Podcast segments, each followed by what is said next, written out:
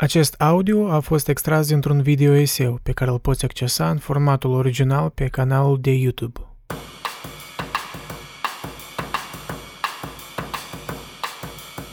Citeam zilele astea eseurile lui Schopenhauer, mai bine spus reciteam niște eseuri și în special ăla care se numește Nevoia de a te gândi de sine stătător. Cel puțin eu așa l-am tradus în română. Am citit în engleză. Păi, el avea o vorbă care mi-a tras atenția, chiar și inițial, dar și am, am stat mai mult pe gânduri asupra ei. Te poți gândi doar la ceea ce știi. Respectiv ar trebui să înveți ceva. Pe de altă parte, poți ști doar ceea la ce te-ai gândit deja. Deci eu cum înțeleg asta, e o interpretare a lui Schopenhauer la procesul ăsta de a acumula și de a asimila, de a integra informația în tine într-un mod așa profund, ori sincer, ori într-un mod corect, hai să spunem așa. Deci nu-i, nu destul doar să bagi informația în tine, uh, trebuie și să integrezi în teoria ta din cap, deci să conectezi faptele împreună și să-ți creezi o, o viziune așa coerentă a vieții, da? Nu știu, citești despre filosofie, ar fi bine să citești și despre știință, să citești despre, nu știu, filosofie politică, deci diverse tipuri de filosofii. Să știi cum funcționează legea în statul tău, cel puțin. Să știi cum oamenii se comportă când sunt într-un grup, deci să știi niște, cel puțin de bază, psihologia maselor, da? Asta, mă rog, extrapolările mele la cei ce înțeleg într-un mod ideal să faci urmărind sfaturile lui Schopenhauer. Deci să ai o viziune mai, mai completă asupra vieții. Dar există un pericol totuși, știi? Există un pericol de a ți țimbiba capul cu informații și mai ales în timpul nostru, da? Nu e o exagerare, spun că e, era abundențe informaționale avem prea multe informații la dispoziție și da, noi fiecare din noi încercăm să ne creăm o viziune coerentă a vieții, să vedem ce are sens, ce nu are sens. Dar problema eu cred că noi stăm prea mult în capul nostru. Și mai mult ca atât, noi căutăm uh, sfaturi de la alții prea mult. Și când mă gândeam asupra citatului ăsta lui Schopenhauer, mă rog, parafrazat de mine, Mă gândeam la toată industria asta de self-improvement și self-help. Asta e cam prima ce mi-a venit în cap. Pentru că mă gândeam în genere să fac un videoseu aparte despre toată industria asta care, da, sunt multe efecte pozitive, deci eu cred că oamenii scot valoare din ea, eu n-aș spune, n-aș fi total cinic, n-aș spune că n-are nicio valoare. Dar este ceva la miezul ei, ceva tare nociv. Și asta, cred eu, e o combinație între promisiunea asta de a-ți satisface niște incertitudini și de a le transforma în certitudini, da? Mă refer la anxietățile umane, da? Promisiunile de a te face fericit, de a te face satisfăcut, de a, de a te învăța ceva foarte rapid, nu știu, four steps, uh, 10 steps și așa mai departe. Deci promisiuni care, mă rog, poate temporar ar putea fi îndeplinite, dar eu cred că aici e confuzia, la, la nivel emoțional mai mult, la nivel de inspirație. Da, te poate inspira. Și nu mă refer doar la cărți, dar și la videouri. Eu cred că voi, fiecare din voi ați ajuns pe YouTube la partea asta așa mai motivantă, mai Ați făcut binge-watch cu videouri de astea, de productivitate, la sigur. Eu, cel puțin, am fost în așa situație. Păi de-aia eu și o văd atât de potentă industria asta, că ea promite niște soluții la problemele care țin de natura umană, deci respectiv ele de fapt nu pot fi soluționate. Deci anxietățile astea, promisiunile astea de, a, de a-ți micșora niște griji, ele totuși, cel puțin în felul curent, cum self-help-ul e atât parcă de agresiv și așa de prea arogant în promisiuni, eu cred că e nociv. În sensul ăsta mi-amintesc de o carte care, într-un mod ironic, uh,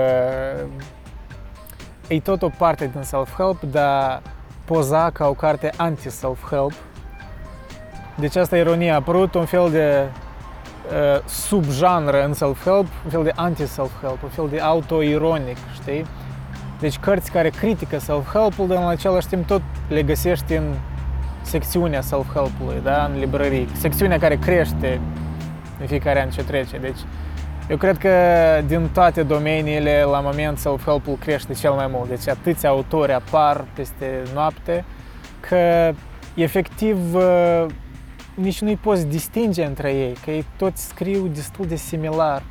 E un lim- limbaj de ăsta tare uscat și poate așa, light-hearted, deci așa, mai, mai pui niște glume, uh, simplifici niște chestii, poate ale unor filosofi din trecut și le ambalezi în ceva tare accesibil. Și eu înțeleg, e clar, e evident pentru toți de ce asta e atractiv, dar uh, eu cred că e ceva nociv la mijlocul asta, pentru că îți promite soluții acolo unde de fapt n-ar trebui să fie soluții. Acolo unde de fapt ar trebui să accepti incertitudinea asta ca o parte normală a vieții, da? N-ar trebui să o soluționezi tot, cel puțin să încerci să soluționezi totul.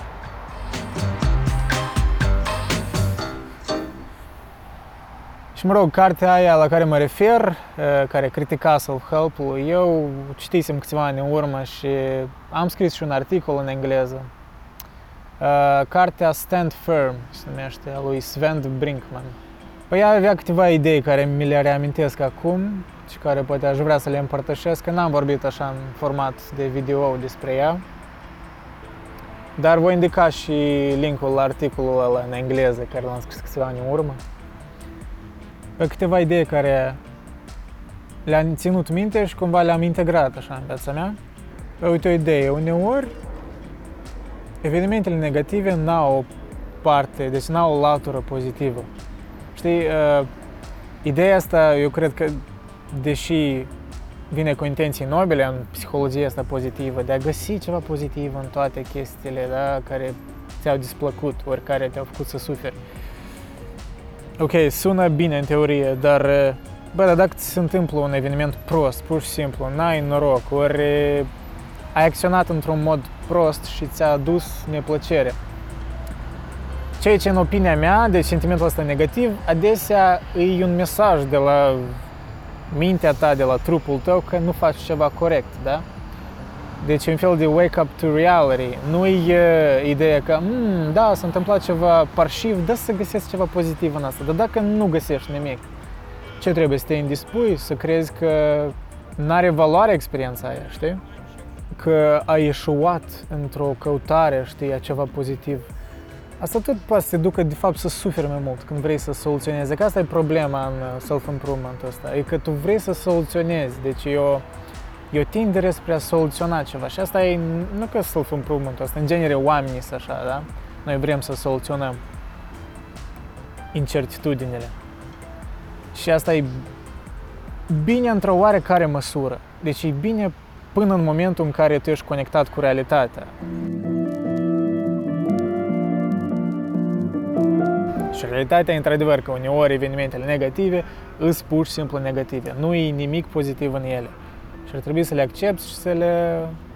Da, să scoți lecții din ea, dar nu să, și să nu îl schimonosești, să-l romantizezi într-un sens în care, da, îl transformi în ceva, da, acolo de fapt a fost ceva pozitiv. Da, poți fac tu, poți spui că e pozitiv pentru că ai învățat ceva lecții din asta. Într-o oarecare măsură, dar să fim onești, multe chestii sunt pur și simplu proaste în viață și ar trebui să le numim așa cum sunt. Altă idee tot din cartea aia care, care se conectează mult cu stoicismul, de fapt, e... Băi, uneori trebuie să suprimi emoțiile, știi? Nu ar trebui să exprimi toate emoțiile care îți vin în cap sau că dacă ești frustrat trebuie să arăți asta la oameni, știi, numai decât... Deci tot ar trebui să fii cumva mai calculat în asta. Și îmi pare paradoxală ideea asta în, în cultura asta, parcă de aici, cel puțin în Occident, e că adesea se vorbește că, oh, mental health, we don't speak enough about mental health, că există un tabu Bine, poate exista un tabu, nu știu, în țări de astea post-sovietice, poate exista acolo, sunt de acord, acolo chiar nu se vorbea destul. De aici parcă s-a ajuns în extrema cealaltă, unde parcă suntem prea infantilizați. Deci orice frustrări de astea de bază, știi, la oameni deja, nu știu, au depresii. Deci ei schimonosesc însuși cuvântul depresie, pentru că unii oameni chiar au depresie, da? au uh, dereglări hormonale, ori au, da, depresii cronice. Astea sunt chestii serioase. Pentru asta trebuie să duci la psiholog, la psihoterapeut, deci asta nu e glumă. Dar uh, să spui că tu ai depresie pentru că ai fost trist câteva zile, știi? Asta devalorifică depresia ca atare, știi? La asta mă refer. Deci, uh, cultura noastră e lipsită de stoicism. Și nu spun că tot stoicismul e bun, dar ar trebui să preluăm o lecție din asta. Eu cred că ar trebui să ne învățăm să ne suprimăm emoțiile când e nevoie, pentru că unele emoții ar trebui procesate în capul tău înainte ca tu să comunici. Pentru că fiecare din noi știu la sigur uh, momente când am fost prea emoțional și ne-am exprimat cumva, nu într-un mod corespunzător unei persoane și apoi am regretat. Cred că fiecare din noi au regretat în urma uh, unor emoții care le-am avut. Da, normal, trebuie un echilibru. Până la urmă la asta ajungem. O altă idee care tot Brinkman a menționat-o în carte și care sunt de acord în principiu și cam am urmărit-o de atunci. Eu nu prea citesc deja cărți self-help. Am avut o perioadă când am citit, dar nu prea văd, în primul rând ele se repetă, ideile se repetă acolo. Eu cred că îți e de ajuns să citești vreo trei cărți self-help și deja îți dai seama că ideile se repetă. Deci mesajul lui era, băi, citește mai multă ficțiune. Da, citește mai multă ficțiune, pentru că ficțiunea, în primul rând, e mai plăcută să o citești. Uh, e depus mai mult efort acolo. Limbajul e mai frumos. Există o individualitate a unui autor, un stil. Deci îl citești pe Dostoevski și îl citești pe Murakami, sunt două chestii absolut diferite, știi? Și exemplul meu, eu consider că am învățat mult mai mult despre psihologia umană și mai ales latura sa negativă, citindu-l pe Dostoevski. Însemnări din subterană și crimă și pedeapsă, serios, orice carte self-help nu te învață despre nu, nu te învață atât de profund despre psihologia umană, nu are cum. Pentru că dacă ești atent când citești novelele alea și felul în care Dostoevski creează caracterele și situațiile în care tu ai, știi, sunt credibile. Deci felul în care oamenii se comportă în novelele lui sunt credibile. Și astfel, da, tu poți învăța, nu știu, din crimă și pedeapsă de la Raskolnikov, poți învăța cum să nu fii, cum să nu procedezi în anumite situații, pentru că vezi o concordanță a acțiunilor, știi, consecințe acțiuni și comportament ca atare, știi, realistic cât de cât believable, da? Ar spune vorbitorii de engleză. Comparând asta cu self-help în care s-ar spune steps to be, știi, do this, this, this, dar pentru ce, știi? E mai greu să te convingă. Pentru că, da, emoțional, e mai ușor de consumat self-help-ul și îți dă o satisfacere emoțională, dar ea e pe termen scurt, eu cred. E o iluzie.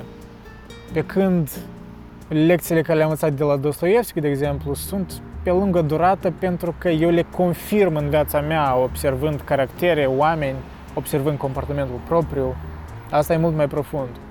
Și plus și are o valoare estetică, știi, să citești o, un roman, o novelă, decât o carte de self-help. Adică, cred că ar trebui să ne reîntoarcem mult la ficțiune bună decât la tot self-help-ul ăsta. Și înțeleg tentația, da? Chiar din titlu, crimă și pedeapsa nu-ți spune cum să, nu știu, să nu fii un criminal sau top 10 sfaturi, cum să fii mai productiv. În primul rând sună asta, ar suna teribil și în al doilea rând ar fi o simplificare a, nu știu, a complexității omenești. Și la asta tot mă reîntorc. Până la urmă, doar noi vrem uh, să înțelegem. Da, noi vrem să procesăm emoțiile și să le înțelegem. Nu numai decât să soluționăm. Iar în self-improvement, în self-help și iarăși mă refer și la cărți și la videouri, care sigur că poate mu, sunteți într-un binge-watch de videouri de tipul și într-un mod ironic poate eu asta cum fac, vă dau sfaturi, dar mă, mă rog, mă împart cu impresiile și cei ce eu am învățat probabil din tot asta. Cumva consumând self-help, da, într-un timp. Până la urmă, asta e diferența. Self-help-ul parcă vrea să-ți ofere soluții acolo unde adesea ele nu sunt, ori îți promite prea mult, când ficțiunea, de exemplu, îți oferă șansa autentică, profundă de a înțelege emoțiile, de a vedea situații în care te regăsești, care sunt interesante, dacă novela e scrisă bine, Păi și ceva care e interesant să discuți. E mult mai interesant să discuți uh, un plot, da, dintr-o novelă decât Păi, dar ce a scris acolo, nu știu, nici nu știu și self-help autor să mă gândesc, ideea. Da, asta cam arată uh, ce de ce de similari ei toți. Și eu cred că există o pricină de ce similari. E ca, nu știu, ca pop muzica mă rog, o tangență cu muzică poate mai sălbatică, dar ca, ca pop muzică. Știu că sunt câțiva producători în Statele Unite care fac, anume, produc muzica pentru top uh, interpretori, da? interpreți. Și asta omogenizează muzica, da? pop, de exemplu. O face să sune la fel. Cam așa și cu self-help-ul se transformă în, într-o bestie așa omogenizată. Și asta personal îmi pare trist. Asta îmi pare extrem de trist.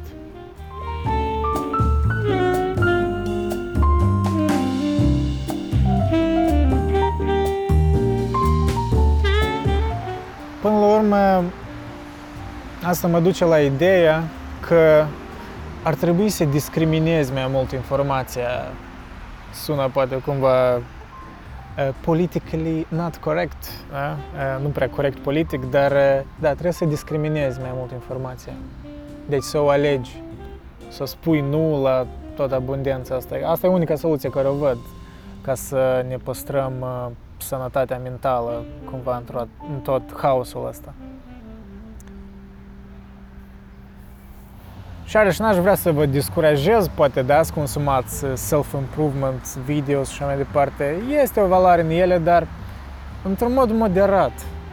Adică dacă tu ce faci consumi material de asta care să te învețe cum să faci ceva sau știi, ceva tare simplu de consumat, tot ce faci tu îi te pregătești toată viața, dar nu încerci. Deci dacă nu pui în practică măcar niște... Deci e mai bine, nu știu, citește, hai, citește o carte, două, sau help privește câteva videouri, dar mai pune odată ceva în practică. Ori integrează informația asta în viziunea ta asupra lumii, măcar cumva în care ți-ar fi de folos, dacă tot promite self-help-ul folos. Și în momentul ăsta când tu intri în binge-watch-ul ăsta, da, de, nu știu, videouri motivaționale sau uh, self-improvement sau când citești cărți de astea și îți pare că ești productiv, asta tot e un trick în creierul nostru. Asta e ceva similar, pentru că îți da, da emoții pozitive, că de parcă tu ai făcut ceva. Și asta e ceva similar cu uh, când îți faci planuri și îi spui altora că ți-ai făcut, că ai planuri grandioase, că o să fac asta, că uh, vreau să fiu asta. Eu înțeleg sentimentul și am făcut greșeala asta de multe ori în trecut și încerc să o minimizez.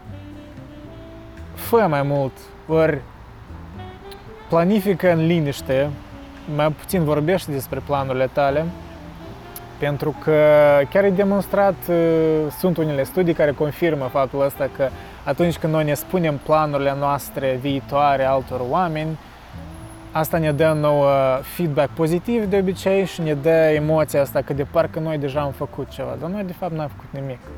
E o iluzie. Și deci, da, vă sfătuiesc totuși să trăiți mai mult în secret, cum s-ar spune. Deci, da, aveți planuri, țineți-le pentru voi. Da, nu vă exprimați toate emoțiile, mai suprimați emoțiile. Mai e nevoie și de stoicism. Uh, da, pentru că astfel nu veți fi atât de fragili și emoțional, dar și eu cred că veți deveni o persoană mai stabilă, în care oamenii ar putea să aibă încredere mai sinceră, pentru că veți fi mai cerți în opinii și nu veți avea opinii despre totul, deci veți fi onest atunci când cineva vă întreabă despre o temă și a spune, băi, n-am opinie asupra la asta pentru că nu m-am gândit la asta, ori că... Pentru că, într poate nu v-ați gândit, pentru că n-ați consumat informație fără sens. Pentru că și asta e o problemă, abundența asta informațională. Asta, asta tot e un fel de pastime activity, da? The toxicity over city, over city. System of a Down fans cunosc. Păi, asta tot e ceva specific ieri este digitale. Consumarea informației, nume, informației ca o activitate. Dar asta e antiteza la activitate, asta e parcă e pasivitate. Pentru că dacă tu consumi și nu-ți faci, nu știu, notițe ori nu consumi cu un scop, deci de să privesc asta ca să, știi? Deci care e sensul? Eu aș putea să vă pun o întrebare simplă, ca să privim, nu știu, vreun video înainte de asta, ori video ieri. Țineți minte teza principală din video măcar? Țineți minte măcar ceva? De-aia vă recomand și asta. Asta e ca și cu când citești cărți. Tot uh, faceți-vă notițe, da. Pentru că poate încă o metodă de a-ți uh, amăgi creierul ori de a-l convinge că ceea ce face e important și merită să fie memorat și integrat în mintea ta. Atunci când faci notițe, ori, ori parafrazezi, ori și mai important, îți spui opinia ta asupra ceea ce ai consumat. Cred că asta, până la urmă, am avut în vedere Schopenhauer. Să-ți impui opinia ta asupra ceea ce ai consumat, da. Pentru că așa nu vei fi doar ăsta care, praf, care citează autori și știe sute de citate și știe ce a spus ăla și ăla, dar singur nu ți-ai spus opinia ta. Asta e o greșeală mare, care de obicei e una de amator, deci eu așa greșeală. Până acum poate o fac uneori, dar mai rar, mai rar. Deci acum chiar e ok să-mi spun opinia mea și urmă peste vreun an să nu fiu de acord cu ea, dar cel puțin am fost cert în momentul în care a fost vorba de o temă în care eu eram interesat, da? Da, nu te jena să spui opinia pentru că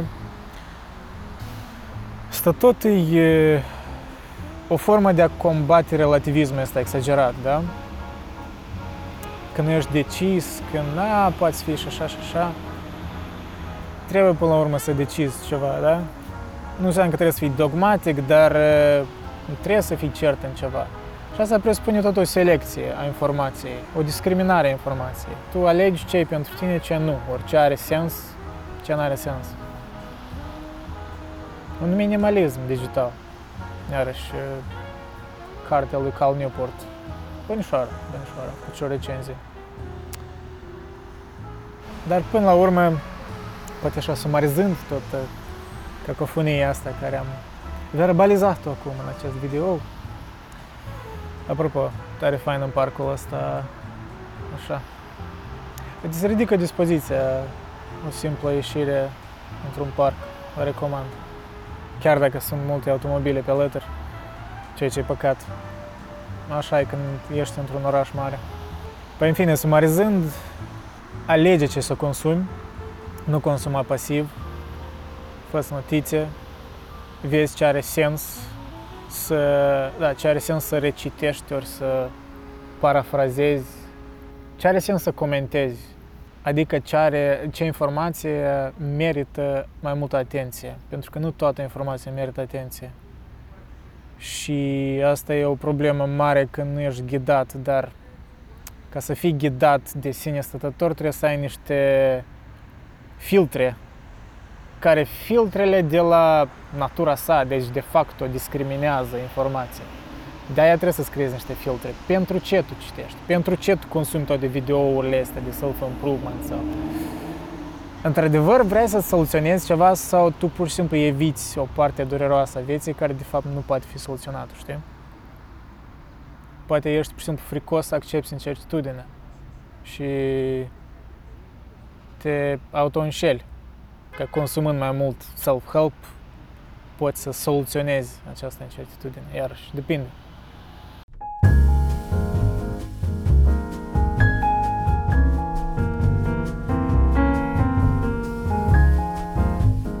Și nu vorbi despre planurile tale prea mult. Nu te auto-înșela în momentele astea, poate în care vrei să forțezi ceva pozitiv în evenimentele negative, asta la sigur. Deci da, unele chestii sunt pur și simplu proaste. Nu e nevoie de tot self-help-ul ăsta care îți spune că ceva poate fi transformat în pozitiv. Nu. No. Emoțiile negative există pentru o pricină. Pentru a-ți arăta ceva. Pentru a te avertiza de ceva, da? Mă rog, mă refer la emoții negative într-un, într-o stare normală, adică că nu ești cronic uh, deprimat sau ceva de tipul ăsta. Într-o stare normală, spectrul emoțiilor e larg și el are sens, da? Are sens, de exemplu, eu mă simțeam așa, cam mai prost uh, la începutul zilei. Și, de exemplu, ieșirea asta în parc mi-a ridicat dispoziția. Pur și simplu, chiar înainte să filmez video mi-a ridicat dispoziția pur și simplu să mă aflu în cât de cât natură, chiar dacă iarăși câte automobilele astea fac zgomot. Dar, uh, deci, emoțiile astea, ori când m-am simțit eu prost inițial, era ca un uh, îndemn, băi, mai ieși afară, mai uh, schimbă-ți anturajul. Aplică informația. Deci nu doar te informa de dragul informării, nu, nu cădea în capcana asta de stimul emoțional pozitiv care îți uh, te încuraja, deci îți spun că a, ce bine, ești productiv, citești chestii productive, ori consumi uh, videouri despre productivitate. Uh, e o capcană pentru că e o iluzie. Și înțeleg ironie, că cum îți dau sfaturi. E un fel de self-help asta, cred că video ăsta, da? Nu e chiar per se filosofic, deși am început cu un citat de la Schopenhauer. Dar ei, până la urmă la asta vreau să ajung, că înțelege diferența între informarea și aplicare. Și nu mă refer la aplicare numai decât în acțiune, pentru că, în părerea mea, e un fel de acțiune atunci când integrezi informație în sistemul tău, da? de informații din cap, deci e paradigma ta, ori viziunea ta asupra vieții. Asta tot e un fel de acțiune, eu cred că mentală, da? Deci nu mă refer numai decât, hai, acum ieși afară, aleargă, motivational speech și alte pe asta. Nu. E, pur și simplu, încearcă să discerni între informare și aplicare și să nu te auto-înșeli că ești în progres atunci când le spui altora că vrei să te îmbunătățești, ori când iarăși consumi chestii care îți ameliorează niște anxietăți și care îți promit marea și sarea. Da, deci iluzia progresului. Fii conștient de iluzia progresului. Cam poate, poate e denumire potrivită pentru video, că eu nu știam cum să-l denumesc. Aplicare versus informare sau despre iluzia progresului. Probabil. I don't know. I don't know what the hell I'm talking about. Hăzliu se termină așa la o notă tare incertă. Poate e potrivit situației. Nu știu pe la urmă. Cum, e, discerneți singur, discriminați singur informații în acest video, discriminați, vedeți ce e util, ce nu. Da, cam asta.